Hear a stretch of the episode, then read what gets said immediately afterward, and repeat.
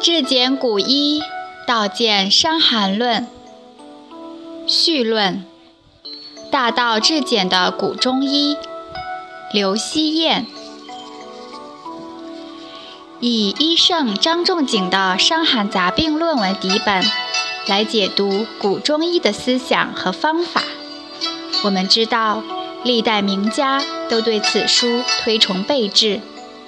历代经得起检验的汤液家，无一不是精研伤寒的。此书中的药方属于经方的范畴。经方是指汉代以前的经典中的医学方剂。张仲景是汉代以前的经方的总结者和发扬者。所谓经方，大抵已经沿用了几千年。理论上可以上溯到传说中的神农时代。现在一提经方，自然就会和元明清的医学相背驰。一背驰，就会有人出来否认、否定我们这几百年的医学成果。几百年，相对于漫长的中医历史，太短暂了。中国文化成熟的早，义理相术也好。文化哲学也好，青铜器也好，玉器也好，最高成就都是在春秋战国之前，到汉代已经在衰落了。何况近几百年的中医理论，主要来自于文人的著作，空谈多过实证，诡辩多过大道，且大多是文人为了博名故意另辟蹊径的东西。开宗立派的效果是达到了。医学却变混乱了。张仲景之所以是医圣，首先他参透了汉代之前的经方之精髓，然后他在纷乱的辩证体系当中，确立了最适合汤液学的六经辩证体系，用来指导运用经方。所以，我们今天在这里讲经方，不为复古，更不为遗精。只为在杂说风起之时，追本溯源地发扬真正的古中医，但求真耳。对于经方，自古就有这样的说法：说只要使用得当，就能有复杯而愈的效果。所谓复杯而愈，就是说喝完药，把杯子洗了，扣在桌上，病就好了。这个听起来好像不可思议。以我个人的临证经验来看，此言是不虚的。如果辩证准确，外感病只需要半剂药，上午吃，下午好；晚上吃，早上好。该退烧的退烧会退烧，该止泻的会止泻。慢性病的也是几剂药就会有明显效果。甚至是几剂药治愈的也有很多，绝对不是现在所说的中药慢，慢的那是后世中医，而不是真正的古中医。历代能够参透这本书的寥寥无几，原因是张仲景在这本书里没有系统的讲述他的医学理论。这就好比一本武功秘籍，只有招数，没有详尽系统的内功心法，加之又是一本残书，经过历代流传，还有错简，以及后人加上去的一些自相矛盾的东西，所以历代能真正学通这本书的人是少之又少，很多人只能高山仰止。现今对《伤寒论》的研究，大部分只停留在依葫芦画瓢的阶段，在临证上，只要能够与书中的方正对应上，就能有极好的治疗效果。书中没有提及的，或者那些似是而非的症状，分析起来就有困难了，选方就没有把握，自己组方效果又不理想。《伤寒杂病论》的行文方式是极简的，不过寥寥几万字，而疾病的反应有千变万化，哪能够一一对应呢？胡锡树先生，大家都很熟悉了，是一个很好的经方名家。他提出辩证的最高境界是方正对应，推崇原方原剂量。实际上，张仲景教的是加减变化之道。比方说，他用桂枝汤变化出二三十个方子，来灵活治疗人体各种各样的症和疾病。胡锡树当然明白这个，他之所以不赞成加减变化，是因为我们还没有弄清楚组方后面的原理。张仲景所传承的经方医学的指导思想是什么？是如何思考人体的？组方用药的原理为何？这些药物又是怎样在人体当中起作用的？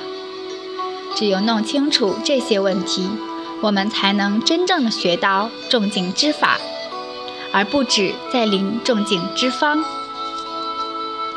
才能像张仲景一样，用简单的几十味药物，因症组方，以医御万，而效如伏骨。我这一次来破解的就是这些问题。经方的哲学思想。属于道家思想的范畴，这是毋庸置疑的。我们知道，中国的文化在汉代以前是以道家思想为主导的，汉初以后才转为以儒家思想为主导。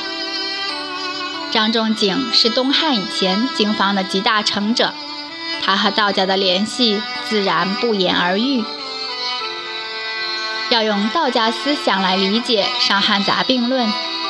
那就先要讲两个本体上的问题。第一个问题：人类到底有没有治病的药？答案是，人类是没有治病的药的。为什么？打个比方，我们创造了一台电脑，造了一台洗衣机，我们今天就可以修电脑，今天就可以修洗衣机。而我们人呢？人是造物主造的，是上帝造的最精密的仪器，是被造物。从哲学上来讲，我们的永远修不了自己，除非我们有和上帝同等的智慧，就好像一台洗衣机永远不可能修它自己一样。既然说我们修不了自己，那医疗又是什么呢？先从西医说起，西医领域一直在致力于研究治病的药。那西医领域到底有没有治病的药呢？先说感冒，现在大家都知道了，抗生素不是感冒的特效药。在国外门诊，大夫是没有权利随便开抗生素的，若开了，他可能会面临吊销执照的处罚。那问题就来了，既然抗生素不是感冒的特效药，那感冒特效药又在哪里呢？西医界的答案是没有。如果感冒都没有特效药，那别的药呢？自然更没有特效药了。比方说糖尿病、高血压，我们都知道终身服药。这些药是控制血压、控制血糖，但不能治愈。不但治不好，还伤肝肾。因为服用这些药物引起肝肾衰竭的病人现在很多。如果病严重了呢，就是手术，把坏掉的器官切割或置换。然后就是排异反应，因为不是原状器官，人体不接受。这种治疗追求的是五年存活期，如果能存活五年，就算治愈。那中医领域有没有能治病的药呢？我告诉你，一样没有。能够对抗疾病的，只有人体自身的免疫力，因为我们人体的免疫基因链足够对付已知的一切疾病，比方说艾滋病。人体免疫力一般的，能抵抗艾滋病十年、二十年不发病。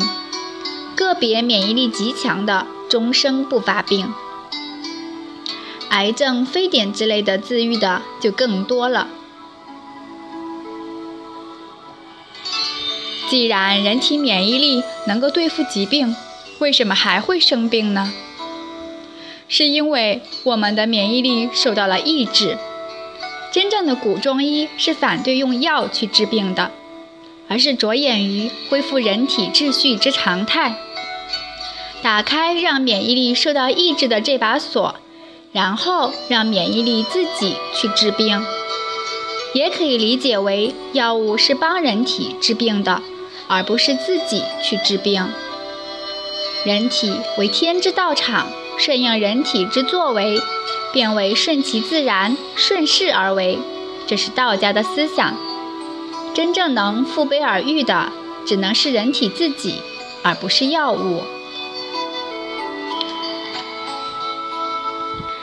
第二个问题，古中医和后世中医的区别是什么？古中医帮人体排病，炎症不言病，症为自体如何排病之证据，顺道而行，顺水推舟，不敢逾越人体，妄自作为。后世中医误以为药能治病，总以某方药。治某病某症来论治，不见人体自身之作为。区分古中医和后世中医，应以汉代为界。先说后世中医，后世中医是以药治病治症的，病好理解，什么是症呢？比方说后世中医经常说的脾虚、肾虚、痰湿、淤血，就是症。我举一个病例来说明这个问题：男子的虚劳房事类疾病，后世中医大都从肾论治，分肾阴虚还是肾阳虚。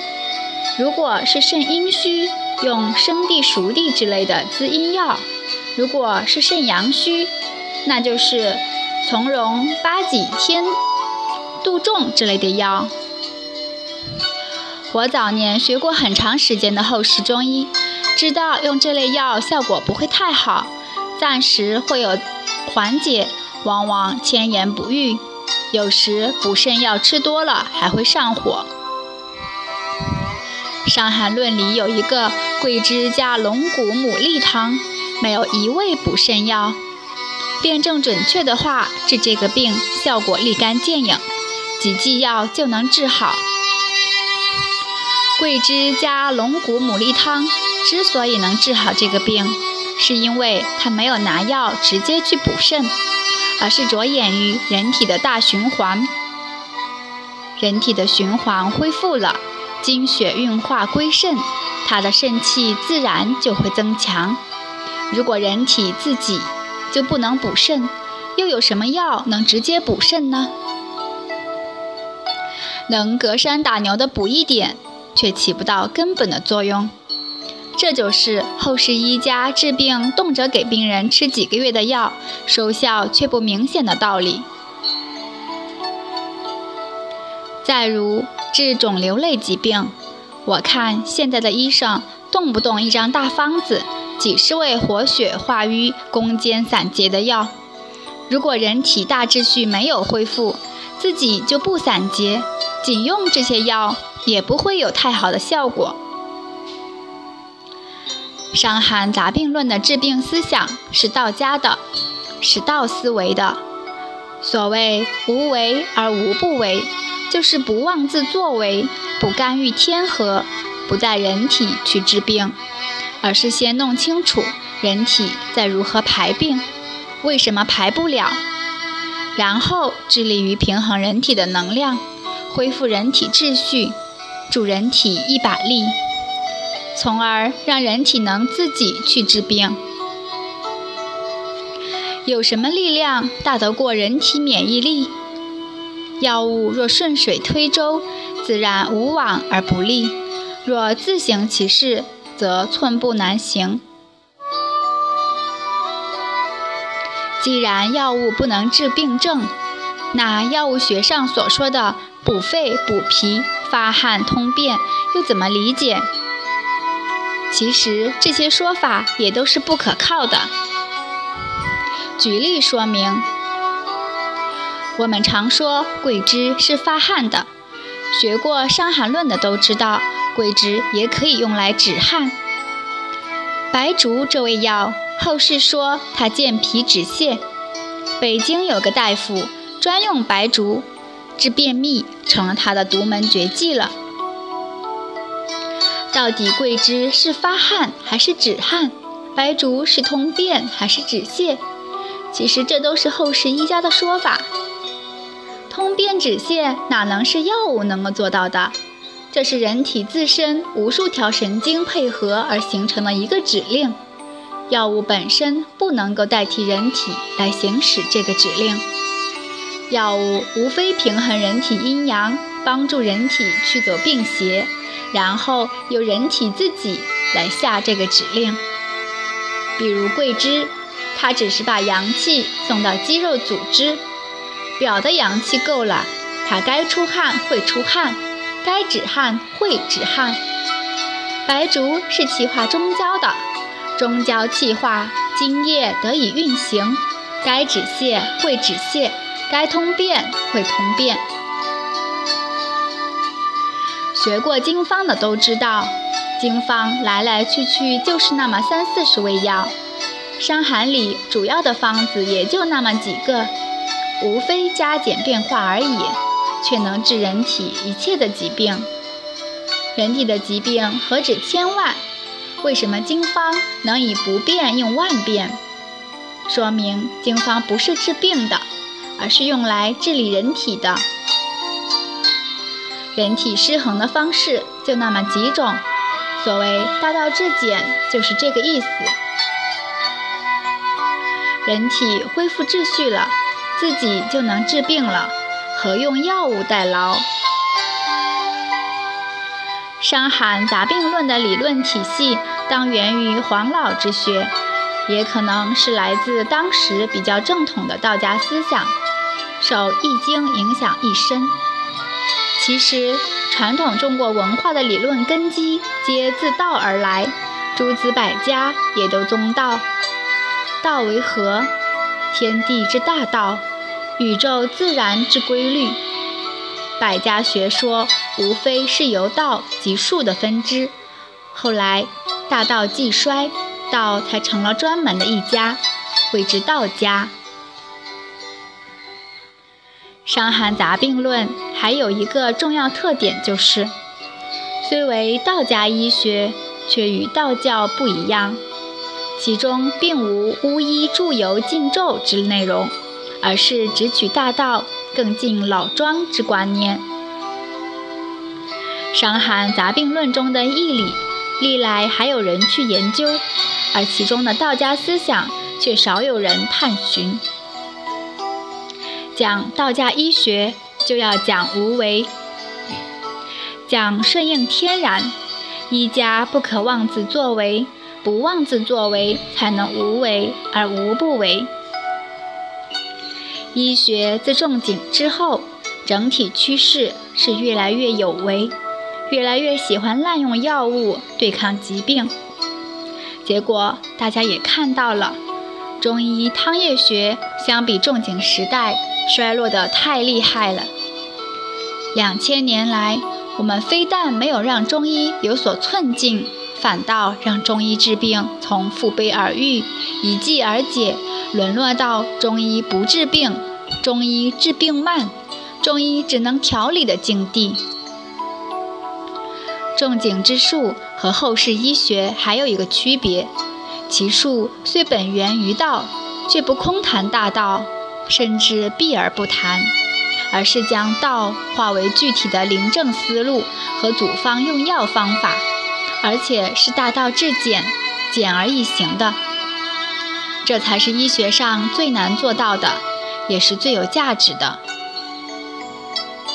后世的医家往往喜欢谈玄说道，或仅止于道，或细推敲起来，里面未必有真正的道。临症用药，甚至背离道，分歧繁复，更是千门万户，观之不尽。所以这次我也是以仲景之法为法，主旨不再空谈医理中的道，不再借医说道说义以炫己，而是道以致用，破解张仲景理解人体的方法和组方用药的规律，以求应之于临症，治病救人。让习之者虽不足以谈义说玄，却能回归传统，成为实实在在能用道思维治病的传统中医。如果我们再不能回归到真正的传统，中医的前景也许不是再走两千年弯路那么简单的了。